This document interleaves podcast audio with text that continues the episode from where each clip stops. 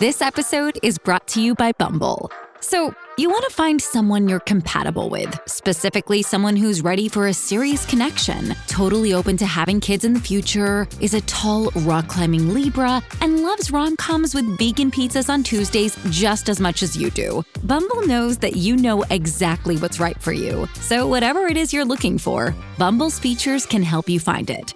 Date now on Bumble. What would you say was the last romantic thing you got or did? Hmm. Gosh. Right. that was my point. right. It's here in college. My husband gave me a cookie for Valentine's Day that said "Eat me" on it. Welcome to Flusterclux, where we talk worry and other big feelings with Lynn Lyons. You're here because your family has some anxiety issues or you want to prevent them. I'm your co host and Lynn's sister in law, Robin, and I'm here to ask your questions. Hi, I'm Lynn Lyons. I'm an anxiety expert, speaker, mom, and author. I've been a therapist for 30 years. Parenting can be a flusterclux, and I'll help you find your way. So I think romance shifts a lot over the years, right? Yeah. One of the things that I think is key romance in that Valentine's way isn't the only kind of romance because there's other ways that a couple who are raising a family together can really enjoy sweetness and connection and affection. So mm-hmm. I tend to focus more on those. But well, because I also think like for us, humor is so much a part of things. So we we have cheap chocolate day on February 15th. The chocolate is so inexpensive, which was just kind of funny because I'd get the chocolate and he'd get the deal. Win-win stress happens raising kids. And I think there's a very key correlation with resentment and lack of that romantic mm-hmm. connection. And and I think that that's the biggest challenge that most parents face is how are they managing their own resentment of each other? Yep. If a lot of things go unchecked. Yeah, so we are re releasing the co parenting episode that we did before because, gosh, you know, romance and resentment never go out of style. Um, so it's it's really it really talks about those important patterns that you can pay attention to in your relationships. It's how to communicate. We talk about rigidity. We talk about perfectionism. We talk about how we have to be empathic. There's a lot of good stuff in this episode that I think even though, you know, Valentine's Day focuses, like you say, on romance and candy and that kind of stuff, it's really the day to day connection that I think we're really talking about. We really want to feel like we're parenting in partnership. Mm-hmm. It feels really good when we work hard to feel that partnership. And it's it's not an easy thing to do, but I think that you have a lot of good advice and reminders of ways that we are bringing bad stuff to the table that's making that partnership harder. And how do we recognize those patterns so that, you know, we can help each other without needing things to go our way? Home, work, parenting, your relationships. Remember how elusive the idea of balance used to feel way back in 2019? Now it seems like a downright fantasy. The research is emerging. This pandemic has been disruptive to our families in significant ways, and it's disproportionately impacting women and mothers. It's putting our relationships to the test. So, as we work to support our kids, no matter how those partnerships look for you and your family, there are traps we all fall into. But we're going to talk about learning to ask for help in the right way, dropping that defensiveness, reducing that resentment. And I'm going to tell you why and how improving your co parenting will help your kids more than you know. My Facebook feed this morning was exploding because of the New York Times editorial published by Deb Perelman of Smitten Kitchen. It's interesting because there's been a number of studies and publications about the impact of the pandemic and how it has affected work balance for parents and the work share of families between the mother and her partner on childcare and stuff. So it's interesting. You and I had talked about wanting to do an episode on and co parenting. And I think we had a very different idea, but I feel like obviously co parenting in a pandemic is a very relevant topic right now. Co parenting is always a tricky thing. I mean, there's certainly tons to talk about it, but certainly in, with what's going on now. And I think there is so much conversation right now about what's going to happen in the fall going back to school that I think that's bringing up a lot of issues in terms of what it's going to look like with work and school. I think we were a little, we were sort of hit over the head with it the first time and it was such a scramble. And I think now that we all sort of know what this is kind of going to look like in the fall. Do we really know what it's going to look like in the fall? Because all of this information about school and work and all these things that are beyond our control, it just feels so overwhelming. I think what we should really talk about and what I try and stress consistently is that you have a, a, huge role to play in your home and that for the sake of our kids, for our relationships, for our own sanity, let's really focus on sort of the power of your family culture, the agency that you have in your family, because we can keep talking about how crazy this is going to be, and we can certainly keep acknowledging how tired and exhausting we're all going to be as we do this, particularly if you are working from home, if you have younger children, if you're trying to keep your job and figuring out how to educate your kids. It's going to be exhausting. I think we need to really focus on what, what are the patterns we want to pay attention to because preserving our relationships as parents in this is so critical to our children's emotional health. You cannot have thriving children if you yourself are tapped out, if your relationship is in disarray, I have never seen a family where the parents are struggling with something significant, where the marriage is on the brink, the relationship is on the brink, where there is a, a, single parent who's trying to figure out how to juggle his or her life and manage conflict with an ex spouse. I've never seen a family where the adults are struggling significantly in their relationships and the children are thriving. It just, it just doesn't happen. I think that when I have read a number of these types of articles that have said similar things and pointed out how working families are really being left behind here, I do remember that I have the opportunity to focus on my own family and and how how we can get through the day, put food on the table, and do it together. It is helpful to remember that under the data points are individual families, and in those individual families are emotional dynamics and communications that can shift and that can change. Right. I wouldn't be able to do my job. I wouldn't be able to continue to see the families that I see, to have the conversations that I have if I didn't truly believe in the power of these family and individual relationships. So let's talk a little bit about some of the common patterns that I see that are certainly in existence all the time, but are as we know, amplified by what's going on now. How many times have we said that what this pandemic has done is it sort of uh, sort of let us see what's really going on, sometimes in not such a great way, and sometimes in good ways too. There are really some patterns that I think that as we're paying attention to our co-parenting as we're going through this really can make a difference. If you can really just acknowledge, do some self-observing, um, some self-awareness. One of the first ones is the my way or the highway pattern. And that comes back to that rigidity that I've talked about, that perfectionism. And what happens oftentimes is somebody is in charge, somebody is good at doing certain things, they have certain roles, and they demand that things be done the way they do them. And then the other partner, if you are in a relationship, the other partner tries to help, wants to help, wants to do things, but you don't accept the help because it doesn't live up to your standards. So the other partner just sort of says, forget it, I'm out. The other person says, I'm not even going to bother. Which then you get angry because the person isn't helping, but you've been giving the message consistently to your partner. You don't do it the way it needs to be done. I need to take over. If you have a perfectionist personality and you want things done a certain way, it's very hard to relinquish that control of a father or another partner just messing it up. Yeah. I, I can't tell you how many uh, people that I talk to, how many families that I talk to have huge issues about the way you load the dishwasher.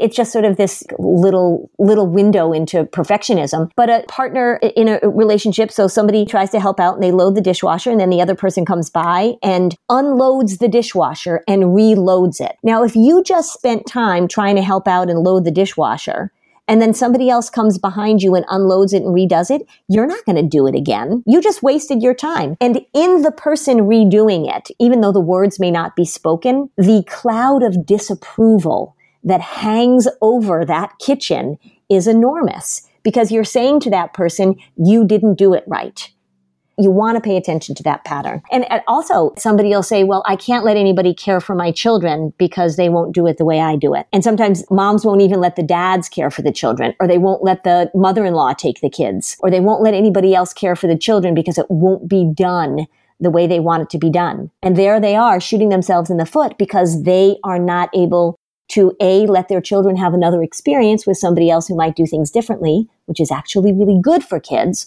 or then you become resentful because you're the one carrying the child burden because you won't let anybody step in and do it differently. In one of my favorite pregnancy books, and I'm trying to remember which of the few that I really loved back when I was reading about becoming a parent, this was actually one of the articles. And it said, you can't do all of this alone. And if you want to encourage help, you have to, from the beginning, allow for everyone to do it in the way that they want to do it and yeah. that there's no one way. So true. I mean, I get so much parenting advice from you, but that was this was one I got from a book. Hey, there are um, some pregnancy books that I read that were so awful. What to expect when you're expecting is the prelude to anxious kids and anxious parents. okay, except there was another one called, I don't even know if it's out anymore, every week they were like, this could happen. What happens if, I mean, it was terrible. Like, what happens if you have a blood clot during week 13? I mean, it was awful. It was so bad. All right, we'll we'll have to do that. We can talk about that later. Here's another pattern that's really not so great, which I think a lot of women in particular fall into, is the um, I'm not even going to bother to ask anymore pattern. So I might as well do it myself. It's easier to do it myself than to have the fight with you. So rather than me ask you and ask you and ask you and then it turn into an argument or turn into a fight, I'm just going to do it myself. If you're not going to clean the kitchen or you're not going to take the trash out or you're not going to, etc., I'll just do it myself. And then you take on almost this martyr role. And so you start feeling angry and resentful because people aren't helping you. And then they'll say, well, you didn't ask that is a really common pattern that I see also. And as I'm thinking yeah. of it, it, they sort of tie together because then somebody will say, they'll say, I asked you to empty the dishwasher. And they say, well, I was going to do it. Well, I, I needed you, to, I wanted you to do it now. You can let somebody wait 20 minutes to empty the dishwasher unless there's some sort of time limit on it. But yeah, all of that rigidity and the sort of things need to be done my way, it really makes it hard to co-parent. If you are a mom who's trying to keep your calendar organized, keep your family's appointments where they need to be, then I'll tell you, the Skylight calendar is a product that you ought to check out. You know how it is. Running a household can be pure chaos and it can be so stressful. This is why you need to check out the Skylight calendar. It is going to make your life easier, mom. It really is. The Skylight calendar is a smart touchscreen calendar and organizer for all your chores, groceries, to-do lists and a great way to manage appointments to make sure they never overlap and they're never missed. It helps keep busy households on track so families can get time back for moments that really matter. The Skylight calendar is so easy to use and to set up. It's not going to frustrate you. You're going to be able to get it going within minutes. It syncs events from other family calendars, including Google, Apple, Outlook. You can add events directly using the touchscreen or with the free Skylight mobile app. Updates to linked calendars will automatically appear on the Skylight calendar at home. So, no more worrying that you guys are going to forget something, no more cluttered paper calendars. It shows all family events together in one spot. The events are color coded so you can easily see what everyone has going on each week. When the calendar's not in use, you can turn it into a digital picture frame. It's a 100% satisfaction guaranteed. If you don't love the Skylight calendar, you'll receive a full refund. They offer a 120 day money back guarantee and free returns. You can't beat it. I think the feature that I love most is the collaborative way we can all add to the grocery list. And then when I'm ready to place an online order, whether I'm at home or my office, I have that list and there's no more items that we forget. So, as a special time limited offer for our listeners, get 15% off your purchase of a skylight calendar when you go to skylightcal.com slash flusterclux. That's S-K-Y-L-I-G-H-T-C-A-L dot com slash flusterclux. Mother's Day is coming right up, so order today to get 15% off your purchase at skylightcal.com slash flusterclux. Robin and I travel a lot. And part of traveling is that you learn that you have to compromise, right? So maybe you're not going to get the best seat on the plane. Well, you know where you shouldn't compromise? You shouldn't compromise with your health care. When it comes to your health, there's no compromising, everybody. Don't go back to that one doctor who didn't really pay attention to you, who rushed you through your appointments. Check out ZocDoc. This is the place where you can find and book doctors who will make you feel comfortable, listen to you, and prioritize your health. And you can search by location, availability, insurance, so literally no compromises here. ZocDoc is a free app and website where you can search and compare highly rated in network doctors near you and instantly book appointments with them online.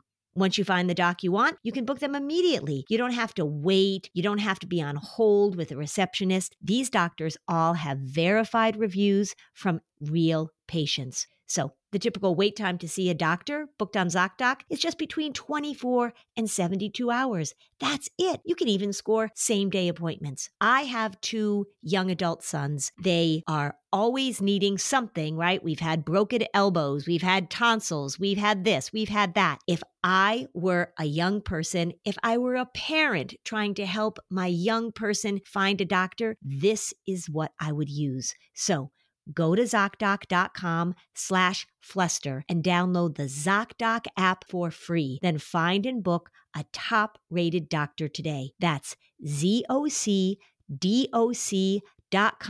slash fluster. ZocDoc.com slash fluster.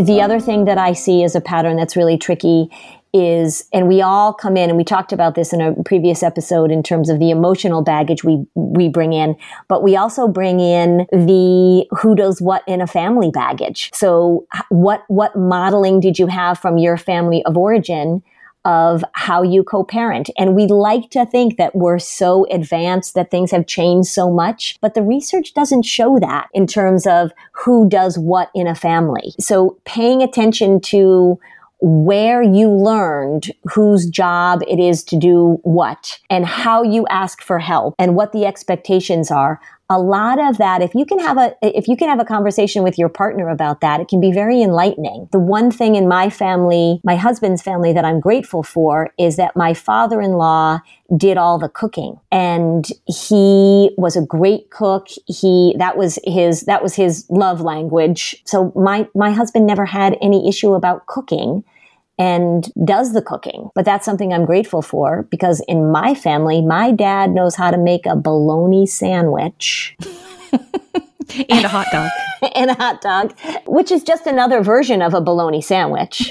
That's right. The it's elongated just, version. Yeah, yeah. There's a flat hot dog and a and a rolled up hot dog. You know, pay attention to that. Pay attention to what was modeled in your family of origin. And so right now you should be thinking about how do you want to make some shifts and some changes in your family. I think one thing you should know, and I, I'm sure Robin, you will attest to this as well, is that when you're dealing with these issues and when you're trying to figure out how to co-parent, the balance that I have in my family. And my kids are older now, although again, they're living in my house again, which is fine. But the balance that I figured out in my family, that didn't come easy. And the pattern, the, the shift didn't happen when we were sitting down having a cup of coffee on Sunday morning. It happened because things weren't working and because we had to make shifts because certain circumstances were foisted upon us. And so I think that this is a circumstance that has been foisted upon us. This is something that we're, we're not choosing to live in this pandemic.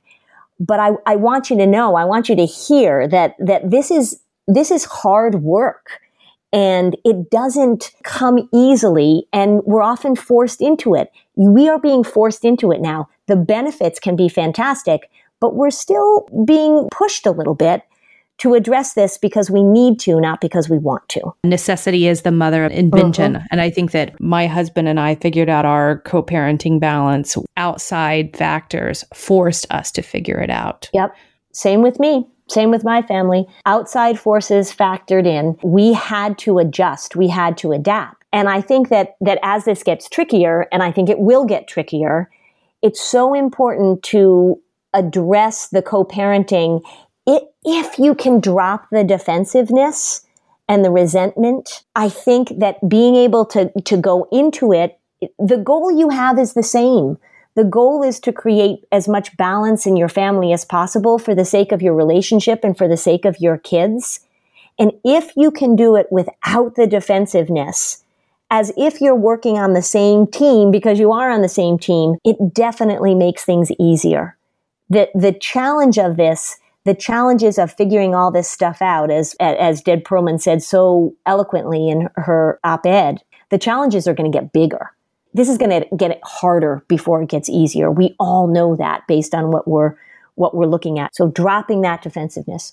Yeah, I think resentment is even bigger for for what I have observed personally and among other friends and they share their parenting experiences. Mm-hmm. I think that typically, especially if it's the mom who births the baby, who has that initially when you have a newborn, in a, for a lot of reasons, the work is skewed more to that mother. The mother mm-hmm. takes on this burden. And even if you have a husband or a partner who says, I will do anything I can to help you and support you, but I can't I can't do some of the things you're doing. Like if you're breastfeeding, for example, I can't take away the breastfeeding. I cuz even if I fed a bottle, I still you still have to pump that milk mm-hmm. for me to feed the baby. So I just remember thinking to my husband when he offered like what is it that I need to do? I remember saying like there's nothing dude that's enough right now in my newborn exhaustion that's going to make up for what I have to do. But the thing is, biology sort of dictates that in many families up front. And then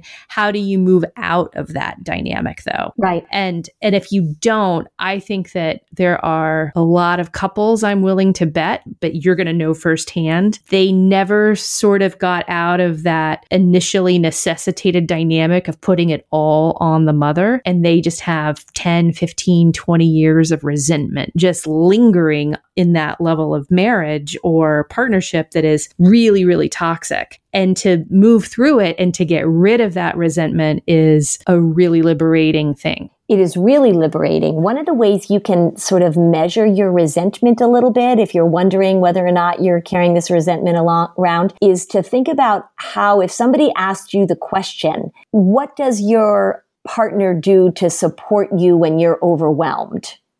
How does your partner step in when there's a lot going on for you? And think about how you would answer that question. I think that one of the things I've noticed when I'm talking to my, my friends and also when I'm in my office is how quickly or how automatically I hear the language of denigration of that they're not doing it good enough or there's nothing they can do or I've tried. It, it's this hopelessness, but also this real resentment and this real denigration.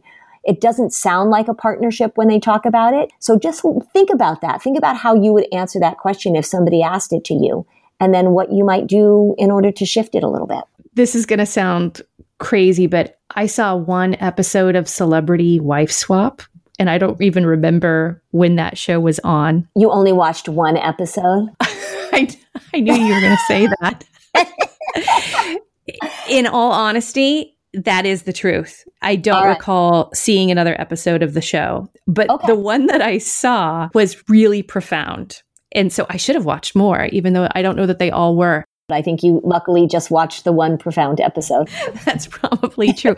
and so it was like not even B list celebrities. I'm so sorry for Uh, it was like C-list celebrity. So okay. So he and his wife had children and I don't remember the name of the other celebrity couple. And it was really interesting because in terms of co-parenting, guy and his wife were really dedicated parents they both put a lot into sharing the home life together, sharing the parenting. And she was really organized and did a lot the other couple lived not in suburban LA, but like more in Beverly Hills, and they had a lot of hired help. Mm-hmm. So, so the dad might have been like a kind of a, a semi-famous musician at one point or something, or or the I don't remember. But the point is, they had someone who came in and was kind of the nanny. They had someone else who came in and sort of helped, you know, prepare food and things. And the family spent the day apart. The mom and the kids all did their own things. I think the dad was a musician because he was hiding in his music studio mm-hmm. most of the time in the house. But the point is, when the couples reunited with their proper spouses at the end, when the guy and his wife, who they were a team,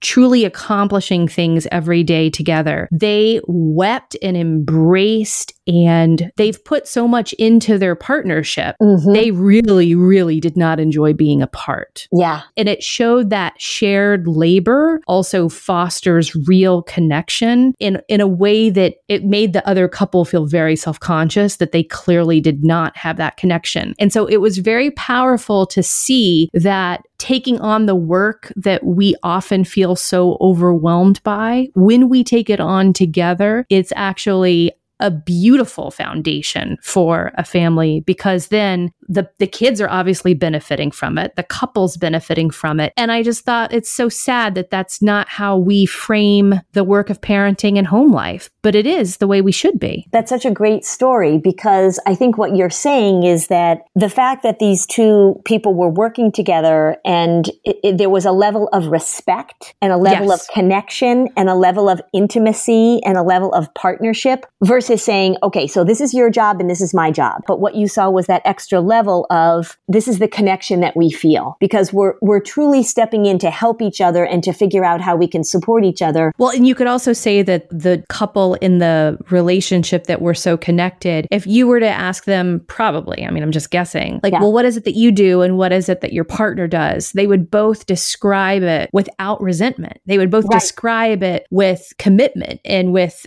positivity, right? Right. This is so, what I do, and then this is what he does. And it's really essential that we do this together. Right.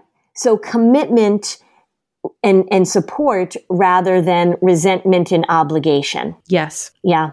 Or not only that, I mean, sadly, how many parents and often fathers, uh, not all, of course. Yeah. But how easy is it to include evasion, right? Like yeah. just disappearing at the office, mm-hmm. disappearing behind work so that they they don't show up too. Yeah. Well, and that's what I think's been so interesting about this is that, you know, we were talking about how things are are foisted upon us that I've been reading articles also that that there are families where a father has lost his job. And again, I'm talking about that stereotypical sort of family where the mom, and again, the research bears this out. So if you're thinking like, that's not true, the research bears it out is that the mom was doing the majority of the childcare and the home care in addition to her work. And then when dad was furloughed, he stepped in and took over. And what an interesting shift happened in the family during that. I've got, I've got a few families that I work with where that has happened during the pandemic, where dad has been laid off or has lost his job, mom has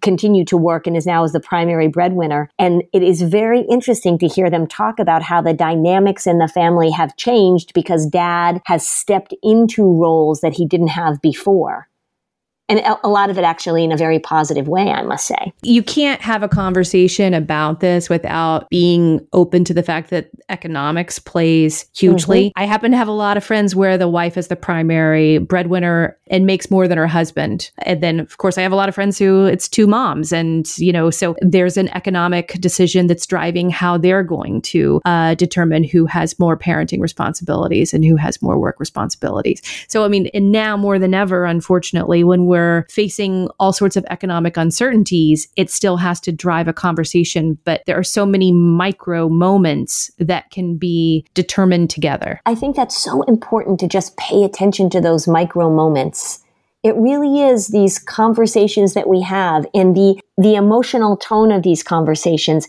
Just think for a moment as you're as you're listening to this, what it's like. You know, I was telling that story before uh, uh, uh, about watching my dad vacuum while he was dancing to the 50s music and how that as a as a grown-up person still made me feel so good to know that my dad was happy in that moment. Think of what it's like when kids watch their parents support each other. Think about what it's like when when kids watch their parents show such gratitude or support or commitment to each other, even over small things like, let me do that for you. Or, you know what? That was a fantastic meal. I'm going to load this dishwasher because you cooked that great meal. And then the other person says, and I'm going to let you load the dishwasher just the way you want to. All of those little moments add up to our kids seeing eh, seeing that connection, seeing that intimacy, seeing that support, all of that stuff matters it all matters so, so much. Let me ask you this question for listeners who know that their marriage isn't the strongest foundation.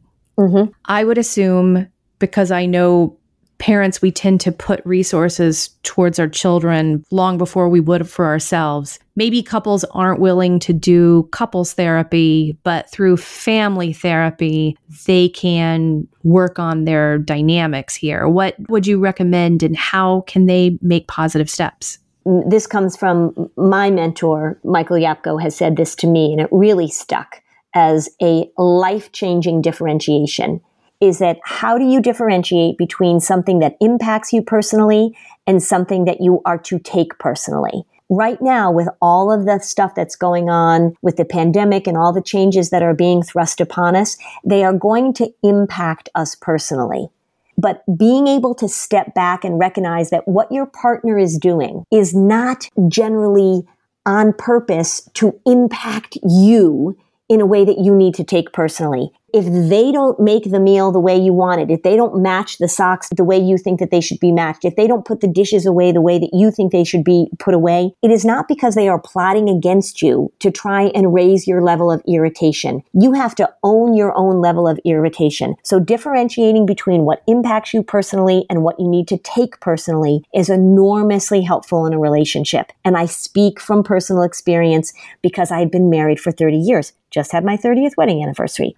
I know that that makes a huge difference. The other thing that I would say is that if you are thinking about flexibility and accepting that what people do will not be equal in the micro.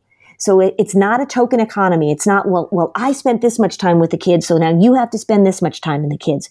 You've got to look at it at, in the big picture. You cannot equal it out. And couples get in a lot of fights in terms of co-parenting. Well, you went and golfed all day that time that I had to take the kids and blah, blah, blah. If you're keeping track, if you're keeping a ledger of the amount of time you spend with your kids and you're using that as a weapon against your partner, things are going to go poorly. So step back and look at the big picture of how you support each other and recognize that, that there are going to be times when it's really unequal. Just as you were saying, Robin, if you are breastfeeding a baby, it's going to be unequal during that time. It's just the way that it is. And then I think if you can get away from needing to defend yourself when you're having these discussions, and this is something that we've been talking about this in so many different contexts. But if you can stay away from defending yourself, so when somebody asks you to do something or when they say, you know, I really need you to help me more with this, rather than taking it as a personal attack that then you have to have an argument against, why don't you just say yes? In fact, I have one family where the homework assignment is, is that when somebody else asks them to do something, they say yes instead of no.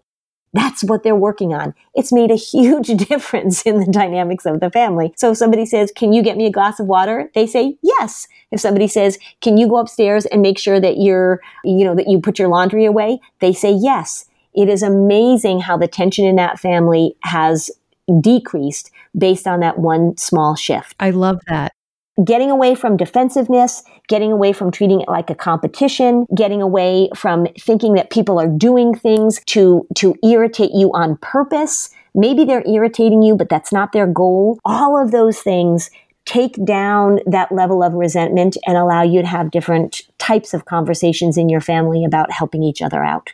It's interesting when you talk about that, when in fact a couple's communicating well, the children is watching what's being modeled. They then have a model to then behave well with each other, then back with the parents. It's really like nothing happens in a vacuum. Like a family right. is its own organic system. That's right. And the ecosystem constantly needs pruning and weeding and and hard work. And this is something that is so interesting to me over and over and over again, and will probably continue to be interesting to me, is how defensive parents get when I talk to them about the impact of their modeling on their children. And they, you know, of course, the immediate response is that they're they're they think they're being blamed. They think that i'm criticizing them. They they think that they're not doing a good enough job. I really want them to look at it from the perspective of of course your children are learning from you. Of course what you model has an impact on how then they will see relationships and how then they will be agreeable with their siblings and that kind of stuff. So again, if we can lose that defensiveness and just really accept that social family culture is incredibly powerful and can be incredibly powerful in a positive way, that you're, I, love what you're saying, Robin, is that it always needs to be pruned and weeded and adjusted. And sometimes we need to transplant this and move this over here. It just is the way that family culture is. And it's so powerful and we can use it in such a positive way. Lumen is the world's first handheld metabolic coach. It's a device that measures your metabolism through your breath, and on the app, it lets you know if you are burning fat or carbs, and it gives you a tailored guidance to improve your nutrition, workouts, sleep, and even stress management. So, how Lumen works is that you breathe into the Lumen device first thing in the morning, and you'll know what's going on with your metabolism, whether you're burning mostly fat or carbs. And then Lumen gives you a personalized nutrition plan for that day based on your measurements. You can also breathe into it before and after workouts and meals, so you know exactly what's going on in your body in real time. And Lumen will give you tips to keep you on top of your health game. I love the extra data that I'm getting about my health right now because for many women of my age, as we are going through a long chapter of hormone changes, Lumen's helping me use my body's data to make the best choices. So, your metabolism is your body's engine. It's how your body turns the food you eat into the fuel that keeps you going. And because your metabolism is at the center of everything your body does, optimal metabolic health translates to a bunch of benefits, including easier weight management, improved energy levels, and better sleep, which is key. So, Lumen gives you recommendations to improve your metabolic health. So, what is metabolic flexibility and why should you care? Well, the key to metabolic health is something called metabolic flexibility. We love flexibility at Flusterclux, and that's where Lumen really shines. It refers to your body's ability to efficiently switch between using different fuel sources like carbs and fats. And there are preferred times to use each, and how well you can switch places you on the metabolic flexibility spectrum. So after getting to know you through your breath, Lumen gives you a metabolic flex score that you can track and improve upon. So if you want to take the next step in improving your health, go to lumen.me and use Fluster to get $100 off Lumen. That's L U M E N D O T M E. And use Fluster at checkout for $100 off. Thank you, Lumen, for sponsoring this episode. Picture the thing that you've always wanted to learn, and now picture that you're learning it from the person who's literally the best in the world at it. It's fantastic, and that's what you get with Masterclass. I recently listened to Matthew Walker's talk on sleep and the importance of consistency with sleep. I loved Bobbi Brown's masterclass, gave me all these tips about putting on makeup because, you know, I'm in front of a camera sometimes and I want to look good. And Bobbi was such a big help. So this year, learn from the best to become your best with Masterclass. Don't just talk about improving. Masterclass actually helps you do it. Like I actually put on makeup the way that Bobbi Brown taught me how to put on makeup. This year, learn from the best to become your best with Masterclass. Don't just talk about improving. Masterclass actually helps you do it. Masterclass offers over 180 instructors. So, whether you want to master negotiation with Chris Voss, think like a boss with Martha Stewart, or maybe you want to learn how to just make your makeup look better with Bobbi Brown, or sleep better with Matthew Walker, with Masterclass, you get unlimited access to intimate one on one classes with the world's best. I loved it. There are over 200 classes to pick from. New classes are added every single month, like a class that talks about your gut health. So many interesting things to learn. So, every new membership comes with a 30 day money back guarantee. So, there's absolutely no risk. Right now, our listeners will get an additional 15% off an annual membership at masterclass.com slash fluster. Get 15% off right now at masterclass.com slash fluster. Masterclass.com slash fluster. Emotional management from the parent. It's just the foundation for really keeping the family healthy. It makes me think of the anxiety audit and what a critical tool it is for parents as I say so often, we can get caught up in the psychobabble of things and pathologizing things, of worrying about what's wrong with our kids. And I really just want to simplify it. I really want to put it in language that says, as there are patterns that we get caught up in, that we don't know that we're even doing it, that they are not uncommon at all, particularly after the year that we've just had. And it really is so important for us to take a step back, look at our own patterns, figure out how we're perhaps transmitting our own stress and anxiety to our kids, and to figure out how to interrupt that.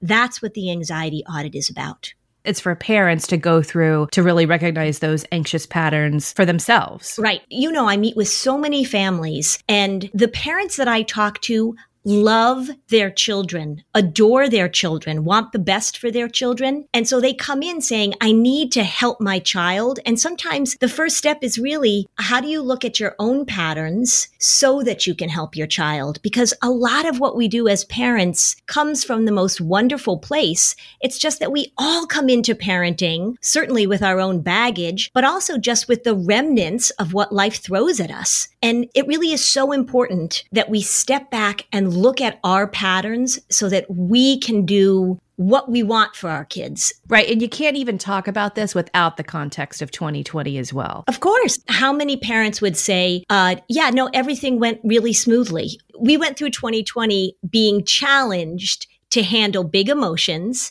having to adapt, feeling overwhelmed, sometimes even feeling panicky.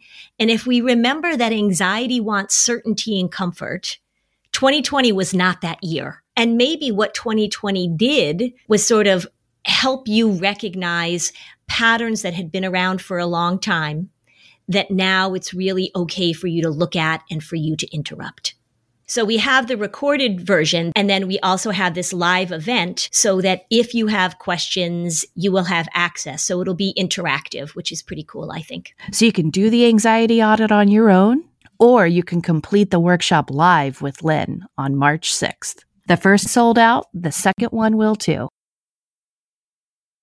I keep thinking of the movie This is 40. Did you see that movie? Yes, a long time ago. Yeah. I'm going to bring up celebrity wife swap again. One of the messages was that the couple were sort of always at each other's throats. Go away for some hotel weekend. I think they actually get really stoned and they have this great time and, and then they they drive up to their home feeling connected again and then maybe their daughter pukes on them the second they come home, something like that. I, I haven't yeah. seen it in a long time either. But again, I think that coming back to that point about I hadn't really made this connection of how deep celebrity wife swap really was. But that shows that couples don't really tend to connect and know how to have fun or joy again in the presence of their domestic and parenting responsibilities. Mm-hmm. I think that's a really big issue for a lot of us, right? Like our home is where it, it brings us joy, but it's also the dishes, the laundry, the work, all of those shoulds that we know we have to do. And it's really lucky for families to learn how to create a culture of fun in the home where there's something to counterbalance all of the work that is required. Like if you're going to put all this work into running a home, what are the what are the the emotional benefits of doing that? Right. That's actually one of the things that as a travel writer, we were traveling all the time for several years and you you know so many people love being on vacation and who doesn't, right? You love being on vacation. even when mm-hmm. you're traveling, you were away from your home and you had that sort of liberation. So it just felt free and easy. But after a while, I started really thinking about how do I create a sense of joy and connection that we definitely could get to really easily when we were away. Like life is short. How do I bring that into our home in a way that I did not feel like it was? I felt like we could really connect quickly the second we got out. And then when we would come back, I would step into our home with our suitcases and I would just feel that sense of pressure of how clean we have to keep the home and where does all the stuff come from all the time, right? It was just a burden. That is that is such a good point because one of the things that this pandemic has forced us to do, as we know, is to be in our homes. And I was listening, uh, Judd Apatow was just on uh, a podcast that I listened to, and he was talking about that very scene between Paul Rudd and Leslie Mann, who's his wife in real life. And he was talking about how when they got out of the context of their home, they rediscovered their, what, why they fell in love in the first place. And I was listening to that and I was like, oh yeah, that's so true. You need to go away and have breaks. But then I'm listening to what you're saying right now. Why are we just focused focusing on connecting when we get out of the home. I heard this woman speak and she said, if you have the ability, and you know, some people do, and was like, if you want to connect with your partner, try and get out of your home every six weeks. She had a term. She said, the home is the sexual evaporator. Oh because you can't ever be really present in your home because you're constantly thinking of your checklist of everything you have to do. So I thought that made a lot of sense. And so I always loved travel because it was just fun and easy. But eventually you say to yourself, this is how I want to be all the time. I right. don't want to just feel good and happy when we're away. I want to create a life I don't want to take a vacation from. Right. So that was the very powerful shift that I have been working on for the last few years of I've gained all this insight of all of those ways that being away from the home feels good. How do I bring that home in this place of joy? in the stress of the pandemic, especially mm-hmm. those first months when we were adapting to these new truths about things, my friend said, like, this, this is so stressful. And, and all I want to do because I'm stressed is book a trip. And I said, I know what you're feeling, but what are we trying when we travel? What are we really ultimately trying to escape from? Now we're stuck at home. I think I enjoyed escaping my home and now I'm here. So what do I do about it? Right. And it's just a lot of spiritual lessons. Well, it's making me think about when my husband and I used to go to Montana before we had kids. We went once when we had um, my older son when he was a little tiny baby. But one of the things that was so amazing about that trip is that we were absolutely cut off from media. And this was even before. So this was in 1995. Like this was, you know, in another world. And so as you're thinking about that, I'm thinking, I can do that in my home. I think that's the, that's what we're saying is that why are we saving all the good stuff for when we're on vacation? Because if you're coming back from a vacation and as soon as you walk through the door, you're like, oh crap, I'm back in my life. That says something, doesn't it? What do you take from that time on vacation that you can then incorporate into the time with your family, which is sort of, you know, we're all on one big staycation here, whether we like it or not. I think that's such a, I think that's such an interesting thing to think about. What you had this great story that I still get goosebumps when I was listening to the last podcast episode of, of how powerful a shift can be for when parents take away the phones with some of their teens or tweens and how they say they got their kid back. Mm-hmm. And you describe that. And I'm just curious if there's something that has happened where imagine if there were certain parents who liked to really not be in the moment and hide mm-hmm. behind their own screens and their phones, you know, if they could also have their phones taken away at home and what that would look like too. Yeah, I have had families where, it, and we, we sort of will say like kids need to get the, get off the screens. I've had families where I've had to tell the parents not to bring their iPads and their phones to the dinner table because the parents are sitting there literally with their phone or even their laptop open do, doing work during a family dinner and, and again, think of, think of the, the kids that are 15 now are going to be parents when, you know, in 10 or 20 years. And they've had these habits of having their devices with them at all times. So we can see now with young parents, it's already, it's already sort of coming to, coming to roost a little bit. I think that what you're saying about travel and coming in your home and what, what are the elements of travel and being away from your home that you want to incorporate into your own family life. I think that may even be more profound than your story about celebrity wipes. Well, it's not travel, it's vacation, just to clarify, right? It's bringing that vacation element because what do we define as vacation to bring into the home? You're right. Because when I think of work travel, I don't really think about how much fun that is. I'm still going with my celebrity wife swap story, but I'm glad that you like the other two. Maybe I can't choose. Maybe the profundity is just so all encompassing that I won't even need to sort of sort it out. I'll just let it all be there. But you know, here's what it ultimately is is that we can't escape the work of being parents and we might as well make it as fun as we can. Yes. Yes. I think that's a I think that's a wonderful takeaway. I think that's a great place to stop. I'm going to go watch Celebrity Wife Swap. right. I'm going to watch the episode with Gwyneth Paltrow and Chris Martin. Oh, wait, they weren't on Celebrity Wives Talk. I'll talk to you soon. So join the Facebook group so that you can ask Lynn your question on an upcoming episode. And thanks for joining us for another episode of Flusterclux. Bye, Robin. Bye, Lynn.